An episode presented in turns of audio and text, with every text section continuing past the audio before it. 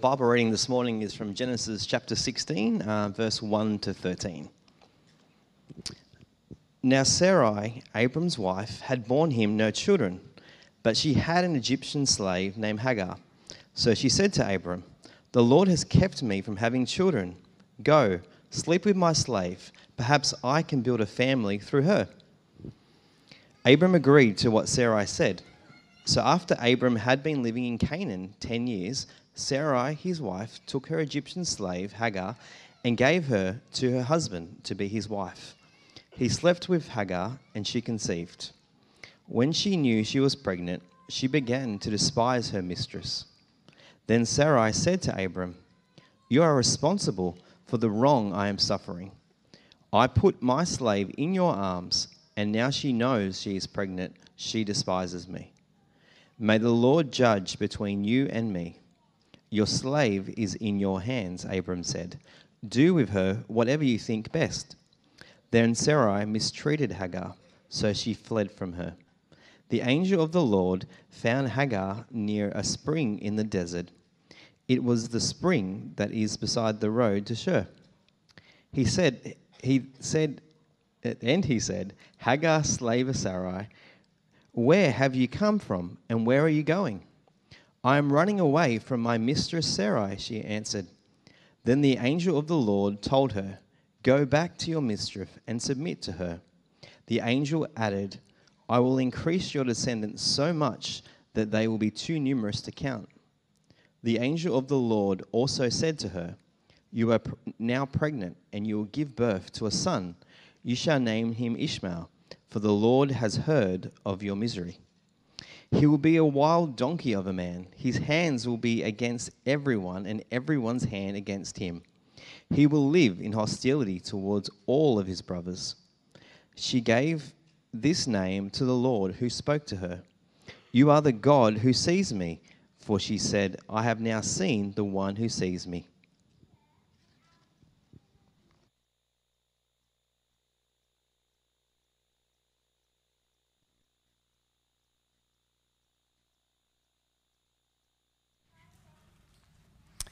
Well, good morning, everyone. Um, we're kicking off a new series, uh, and it's called uh, Reframe, Rethink. I wonder if you've ever found yourself on a path in life and you're scratching your head saying, How the heck did I get here? Like, this is not where I want to be. Uh, maybe, uh, maybe there's some uh, financial complications, maybe there's some relationship breakdown, maybe there's some tensions at work. Um, I don't know what it is, but it's kind of like it feels like my wheel is in a rut and I don't know how I got into this rut and I don't know how to get out of it. Uh, it, it how do you respond not just within yourself, but to God when you're in a space like that? What conversations do you have with Him? What narratives do you tell yourself about why things are the way they are, where they're going, whose fault it is, how they might change?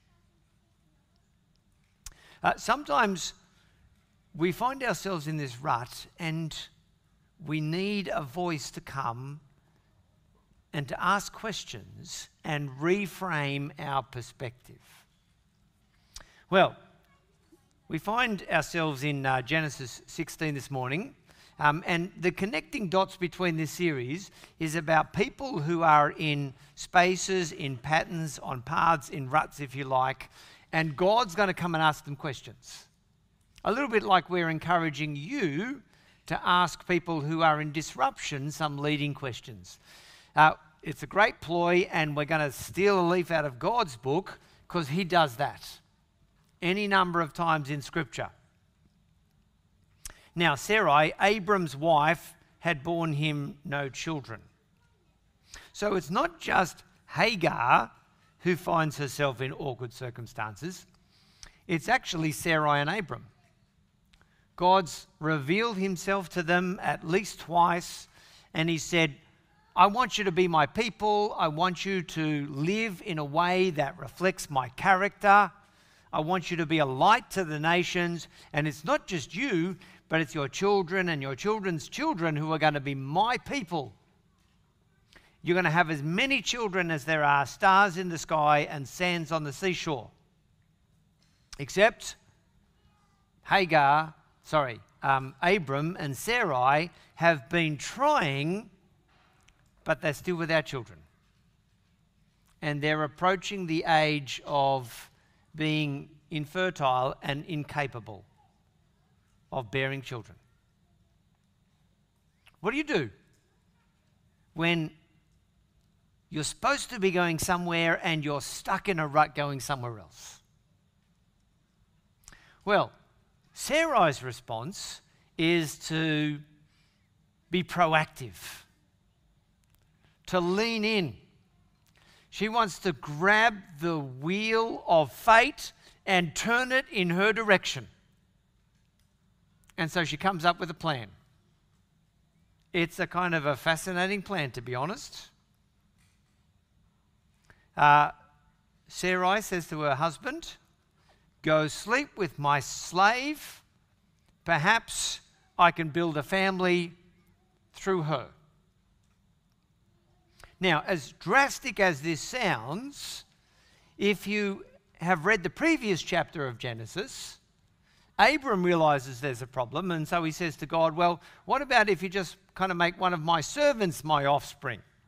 And the name and the lineage carries on through this male servant of mine. And God says, No, no, um, you will have a biological offspring, and your name will continue through your biological offspring. So there's some merit to what Sarah's thinking here, right? Uh, and uh, a first century detail when you own slaves, then they are your possession, and anything they produce is also your possession. So Sarai can join the dots in a way that kind of says, well, God said it's got to be your offspring, this will be your offspring, and given that uh, this is my slave, anything Hagar produces is kind of mine, so this kind of works. There's some logic to what she's thinking, but you can see the activism, right? Leaning in, grabbing the wheel, pulling, trying to turn history her way, getting herself out of this rut that seems to be going nowhere. Well, she takes this suggestion to Abram, and he agrees. So after Abram had been living in Canaan 10 years, Sarai, his wife, took her Egyptian slave Hagar and gave her to her husband to be his wife. He slept with Hagar and she conceived. Well, it kind of sounds like uh, the plan worked, doesn't it? Or not. When Hagar knew she was pregnant, she began to despise her mistress. mistress. And then Sarah said to Abram, you are responsible for the wrong I'm suffering. I put my slave in your arms, and now that she knows she is pregnant, she despises me. May the Lord judge between you and me. I got to tell you, I can't help but read this passage as a male and sympathize with Abram.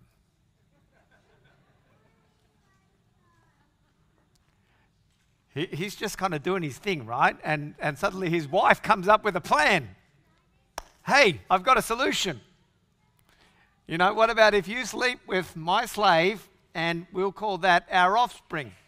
And he kind of goes, okay, fine, whatever. And sure enough, God chooses to bless this union and a child is born.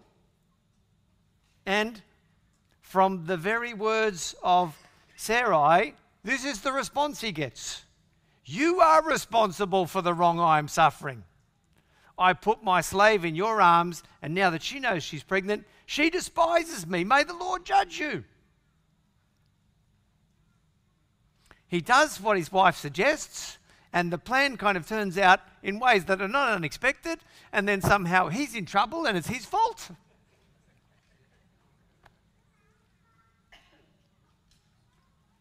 Well, I thought to myself, as good as that interpretation sounds, I think I need another one. So I said to Marianne, What do you make of this passage? Can you give it to me from a woman's perspective? And Marianne had some great insights. Uh, she said to me something along the lines of Look, um, uh, Abram is the head of the house. Now, whether or not he's supposed to endorse polygamy, probably not. I think what the narrative is saying is that polygamy is problematic, um, in between the lines at the least. Um, but uh, even if he goes ahead with the plan, he should be loving and honoring his wife in a way that shouts out loud and clear to the entire household, including Hagar, that his first commitment is to his wife Sarai. And that nothing, including offspring, will come between him and his wife. And so Sarai need not feel insecure about her status in the family, and Hagar ought not get any type of an inclination that she could be a wedge between Abram and his wife. And in that sense, Abram seems to fail. If Sarai is an activist who grabs the wheel and tries to turn it, Abram kind of sits back and then when his wife comes and says there's a problem, he kind of wipes his hands and he kind of says, Oh, well, do with your mistress whatever you want. Your mistress, not my problem.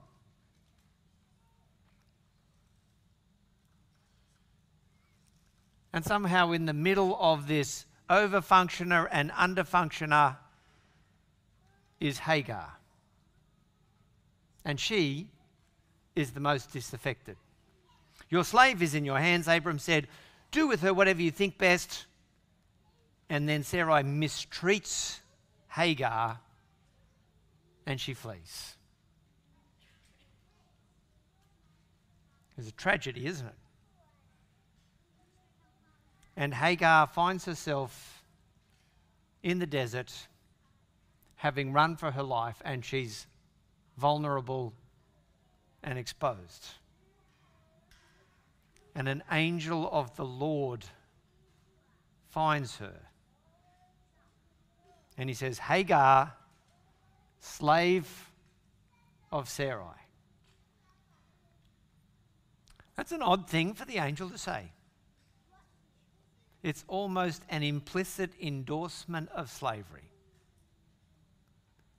There's an acknowledgement of her status, her lack of agency, and the mess and the brokenness in which she finds herself. But he doesn't say it's wrong. He doesn't say, This is so unjust, this is so unfair, tell me about it. He says, Where have you come from? And where are you going? Two questions. Where have you come from? How have your past actions and orientations somehow contributed to the dynamic in which you now find yourself?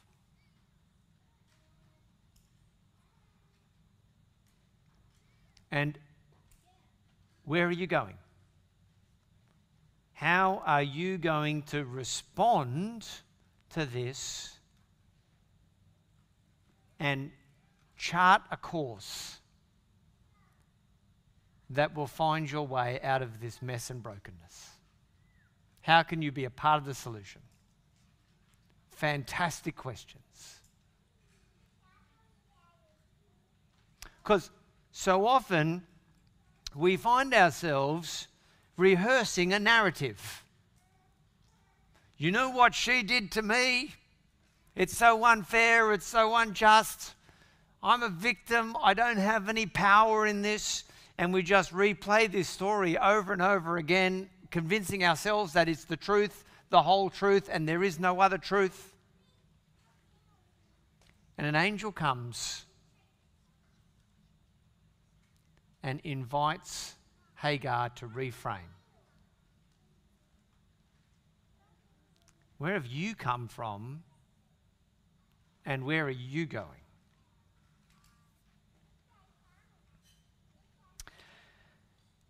And I don't think Hagar quite nails her response.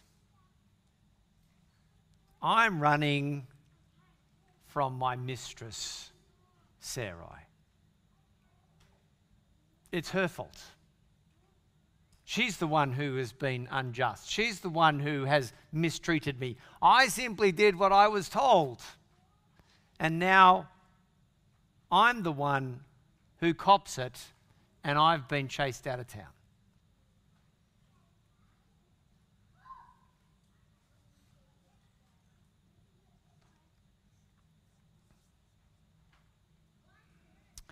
Well, the angel has an unexpected answer, a solution that we might not anticipate. Go back to your mistress and submit to her.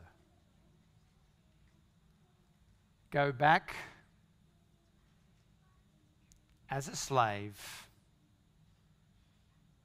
and serve your mistress who mistreats you. How is that any type of solution? Surely that is nothing but an invitation to self sacrifice, to jump back into the very rut that she's run away from and trying to escape.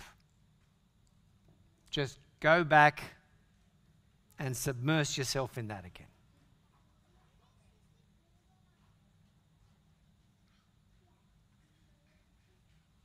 There, of course, is a bigger picture here, right? God invites Abram and his household and his descendants to tell his story. I want you to be my people who live under my rule in my place and live out in such a way that is a light to the nations. It's an invitation to be a part of the biggest and most beautiful story there's going to be in human history. Whatever you're doing over there, come and tell my story to the nations. And Sarai's getting it all wrong.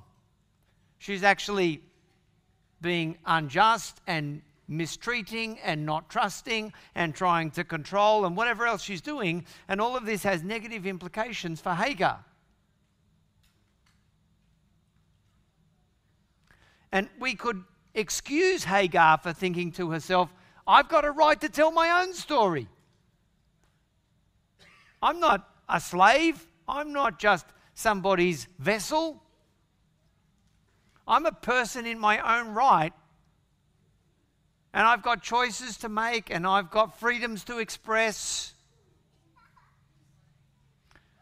But the angel is, in essence, saying whether or not Sarai is telling the story of God well, I want you to go back and to serve and to submit and to put others first the way that God loves and serves, the way that Jesus expresses humanity. You go and live and tell my story in the way that you serve the very person who's supposed to be living my story but isn't.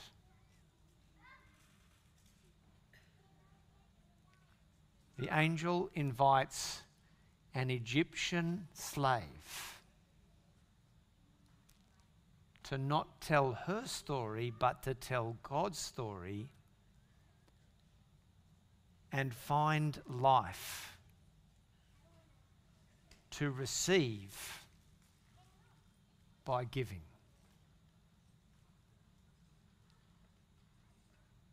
To not be served, but to serve.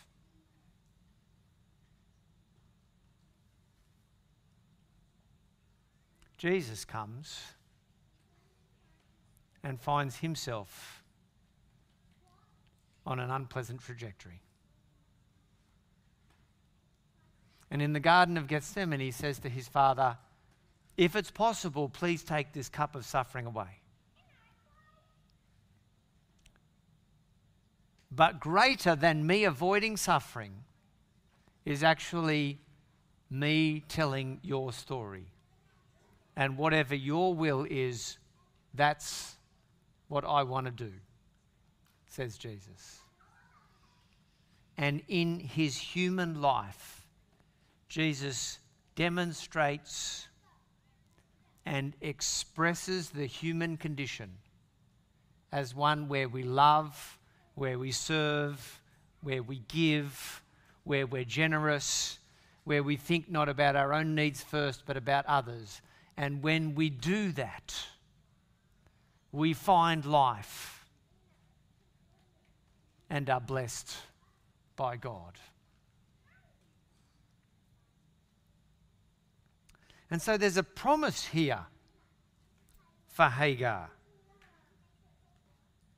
Go back and submit to your mistress, and I will increase your descendants so much that they will be too numerous to count. You've got to catch what God's saying, right? He's been promising to Abraham and Sarai that your descendants, the Israelites, the Jews, they are going to be God's chosen people. They're the ones that are going to be too numerous, like the sand and the stars. But now, kind of a flip side promise is also made to Hagar. You see, uh, at this stage of the Old Testament, we really don't have the concept of eternal life yet. So, how do you, how do you have eternity? And the answer at this stage of the Old Testament is by your name being carried on by your children and your children living in a blessed state as, as a prosperous, secure nation. Right? And that's what's being promised to Abraham and now to Hagar and her descendants with a twist. Uh, you're pregnant, you'll give birth to a son, you'll call him Ishmael, for the Lord has heard your misery he will be a wild donkey of a man whose hand will be against everyone, and everyone's hand will be against him, and he will live in hostility towards all his brothers. I don't know how you'd feel about an angel telling you that your son was going to be like that. But she's not going to die in the desert. Her son is not going to be taken off her and somehow integrated into somebody else's family. She will have an independent, long lasting heritage of children, and her name will live on, even though there will be conflict.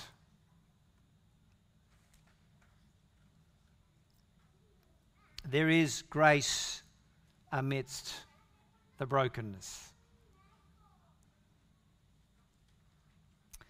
And then we read this Hagar gave this name to the Lord who spoke to her You are the God who sees me.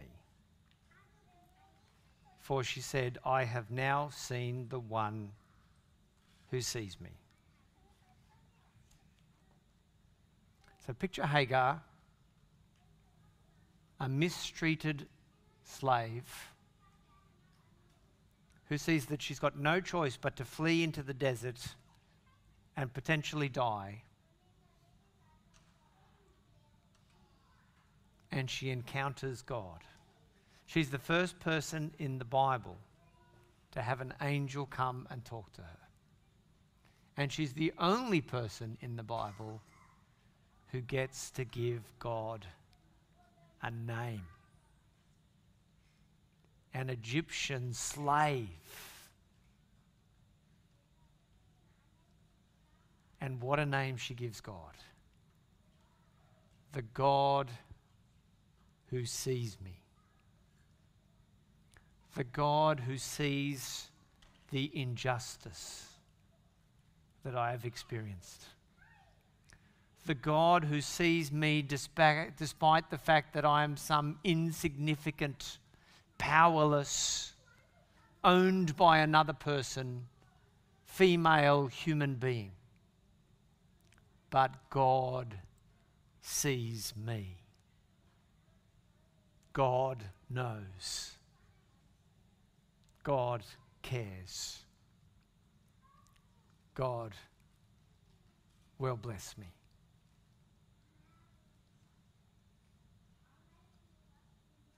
I don't know what kind of a rut you're in. I don't know what kind of an interaction you had with your family over Christmas. But God sees you.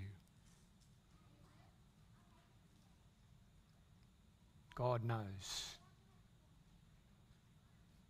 And God invites you to respond by telling his story. There's something counterintuitive about serving. As Hagar returns to Sarai, she will somehow be liberated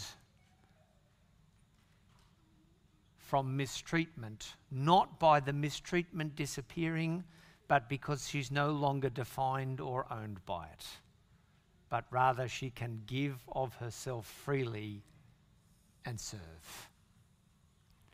And that's what Jesus has done for you and for me, no matter how we treated him. And that's what Jesus invites you to do for others. And that is your path to walk in the resurrected freedom that Jesus has won for you.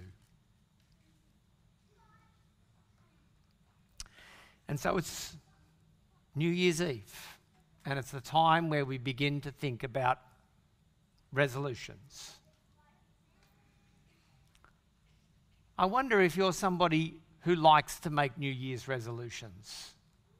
If you're somebody who likes to grab the wheel of fate and turn it in the direction that you think it ought to go in 2024.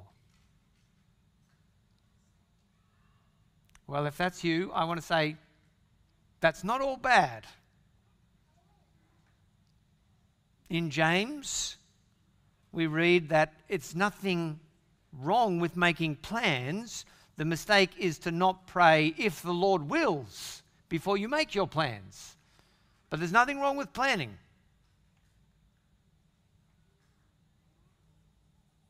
But consult in ways that Sarah doesn't. Think about the unintended consequences of some of your plans. Because often today's solution begets tomorrow's problem. And tomorrow's problem can become bigger than today's solution. And don't think about your plans in terms of how do I get fate to turn my way, but actually, how can I give? How can I be generous? How can I serve? Make your plans that way. Perhaps you're somebody who doesn't really like making New Year's resolutions. You might be thinking to yourself, I'd be kind enough happy for just a quiet, content 2024.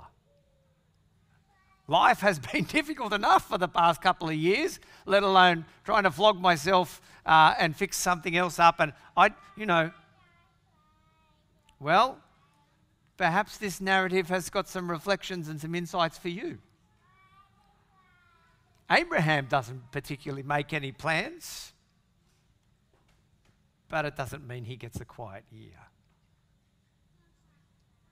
Events happen in and around us, and we need to be intentional and proactive about how we respond.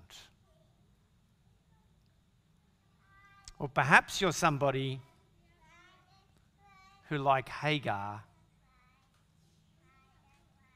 feels stuck and you're rehearsing a narrative about mistreatment and injustice, and the only solution you can think is to run away and hide.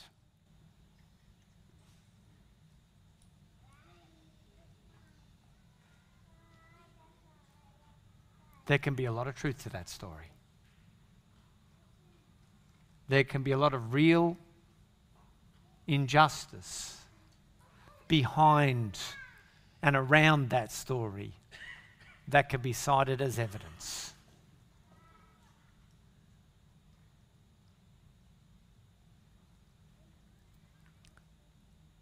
But perhaps the angel of God is inviting you to ask a couple of reframing questions as you set a course for 2024. Where are you? And where are you going?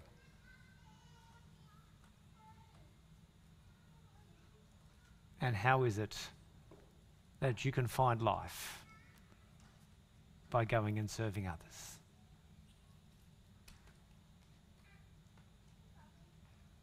Let's pray.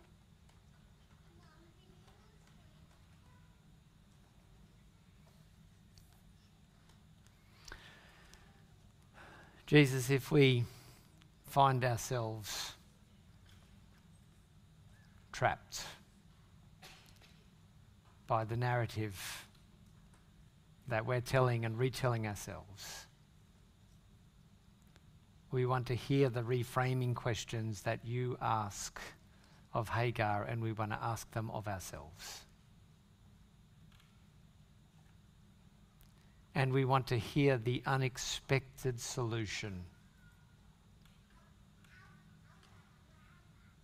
But we also, Jesus, want to see you and see the way that you expressed the character of God in your life. We want to see the hope that you embodied and the resurrected life that you won and the invitation for us to take up our cross and to follow you and to find life by dying to self and living for you. May that be our story in 2024. Amen.